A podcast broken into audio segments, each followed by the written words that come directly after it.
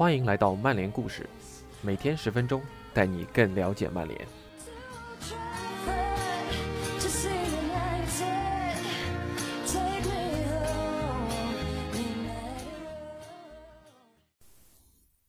本文录于二零二零年十月二十九日晚间。对，北京时间今天凌晨，曼联五比零大胜莱比锡红牛，取得欧冠死亡小组的两连胜。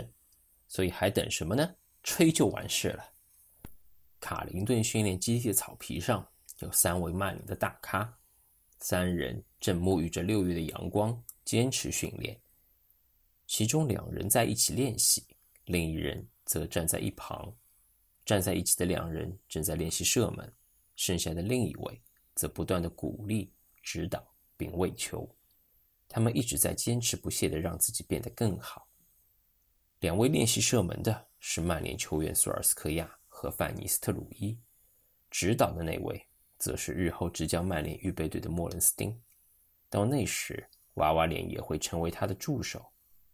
之后。莫伦斯丁还会在佛爵爷的一线队教练组任职，而此时此刻，莫伦斯丁则是在帮助奥莱和范尼提升自己，迎接即将到来的国家队赛事。奥莱是一个天生的射手，成功终结进攻是足球比赛中最困难的一部分，这是业内常识。但是对奥莱来说，这个任务非常简单。范尼也是一样，两人似乎生来就是负责进球得分的。但他们仍然在不断打磨自己的技术，不断向着完美进发。这是卡林顿基地值得铭记的一刻。终有一天，这样的训练会成为历史，而奥莱则会成为曼联一线队主帅。但在这个六月的一周里，奥莱所做的就是不断的训练、训练再训练。总体来说，奥莱是个战术头脑很好的人，穆伦斯丁说道。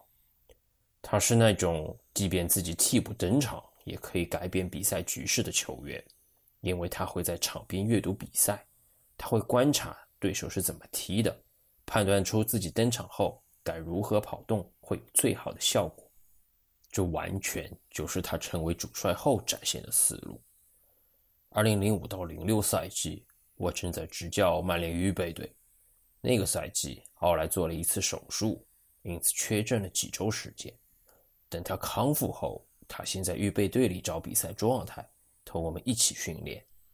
也就是在那段时间里，我和奥莱有过很多沟通，他也展现出自己对球队全盘比赛计划的兴趣。他会问很多问题：我们打算怎么踢？怎么布置防守？要不要高位逼抢？具体怎么做？如果优先考虑稳固防守端，阵型要回撤多深？反击又怎么打？那支预备队里有很多好球员。我们的中卫搭档是埃文斯和皮克，锋线最前端的有罗西，右路有弗雷泽·坎贝尔，而左路有里马丁。那是一支好球队，我们经常能踢出相当精彩的比赛。莫伦斯丁十分欣赏奥莱的职业态度，让自己不断变得更好。这是他球员生涯和教练生涯的永恒主题，也是他执教曼联后的口头禅。所有球员每一天的目标都应该是让自己变得更好。穆伦斯丁回忆起了奥莱是如何不断鞭策自己、不断打磨强项的。我觉得球员生涯的奥莱最大的优势就是在他的终结能力，以及双脚完成终结的射程。他左右脚完成终结的能力实在太棒了，不但是射门精度，射门速度也非常出色。我和他还有范尼一起进行了很多次的射门训练，有时候迭戈·弗兰也会一起加入练习。我还记得那年六月的那个星期，两人在国家队比赛开始前还在坚持训练，这也是我们设计这些训练课的原因。我们把重点放在禁区内。以及禁区边缘完成射门上，当然还有创造更好的射门机会。如果你分析奥莱的进球，没记错的话，他应该为曼联打进了一百二十七球，其中大多数都是在一两次触球后就完成的。想要做到这一点，你就得具备两项素质：第一，你必须有出色的战术意识，能在合适的时机出现在合适的位置上。奥莱在这方面当然是没问题的，他懂得阅读对手的跑动，知道进攻发展到最后阶段时自己应该出现在什么位置，这点非常好。第二，就像我说的那样，只要机会到了他脚下，他就能把握住。奥莱从小就有写日记的习惯，穆伦斯丁也建议他可以在每堂训练课后都记笔记。奥莱是个颇有主见的人，也愿意向他人学习。他总是渴望获得答案，喜欢记下自己的心得体会。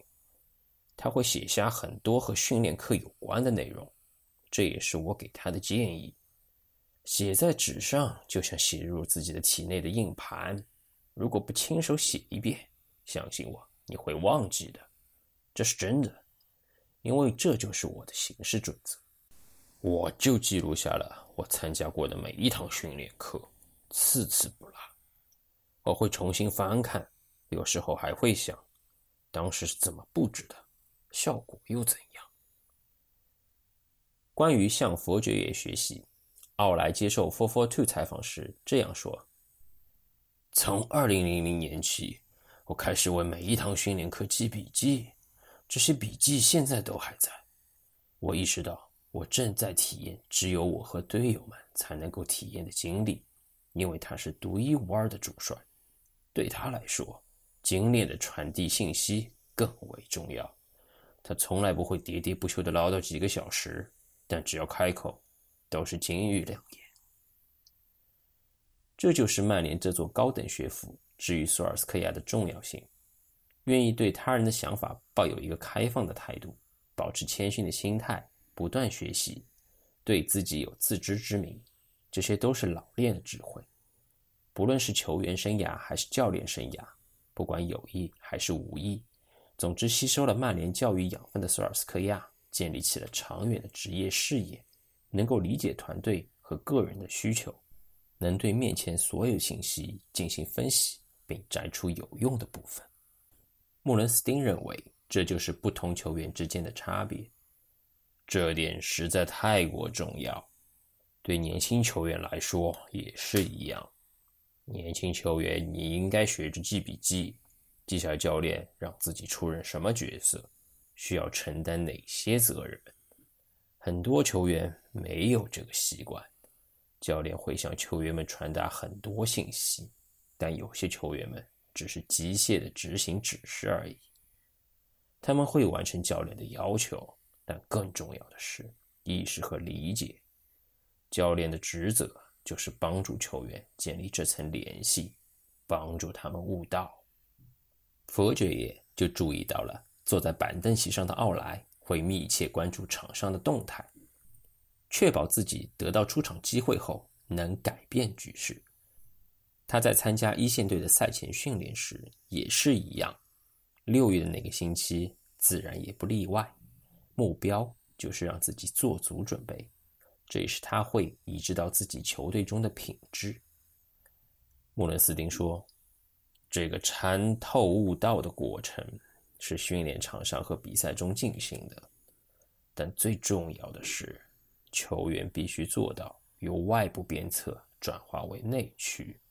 想要悟道，得靠他们自己想明白，其他人是无法帮助他们直接点透的。我也是这么给 C 罗建议的。有证据表明，有明确目标的球员实现理想的概率远远高于佛系的球员。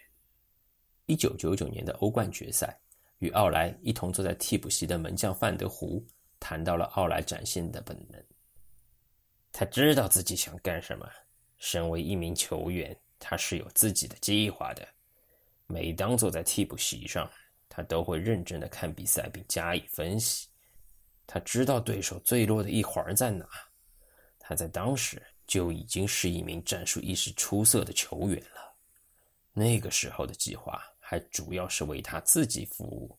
他知道自己希望做到什么，他知道最后的得分方式。我们在一起合作了六年。等他年纪大了几岁后，我发觉他已经把视野瞄准到了足球生涯的下一个阶段了。现在他已经是一名主帅了，还能说什么呢？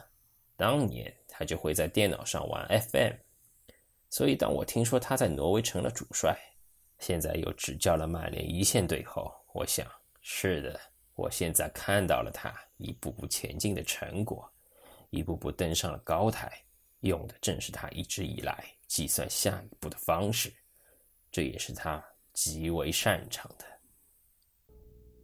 以上就是今天的故事，感谢您的收听，我们明天再见。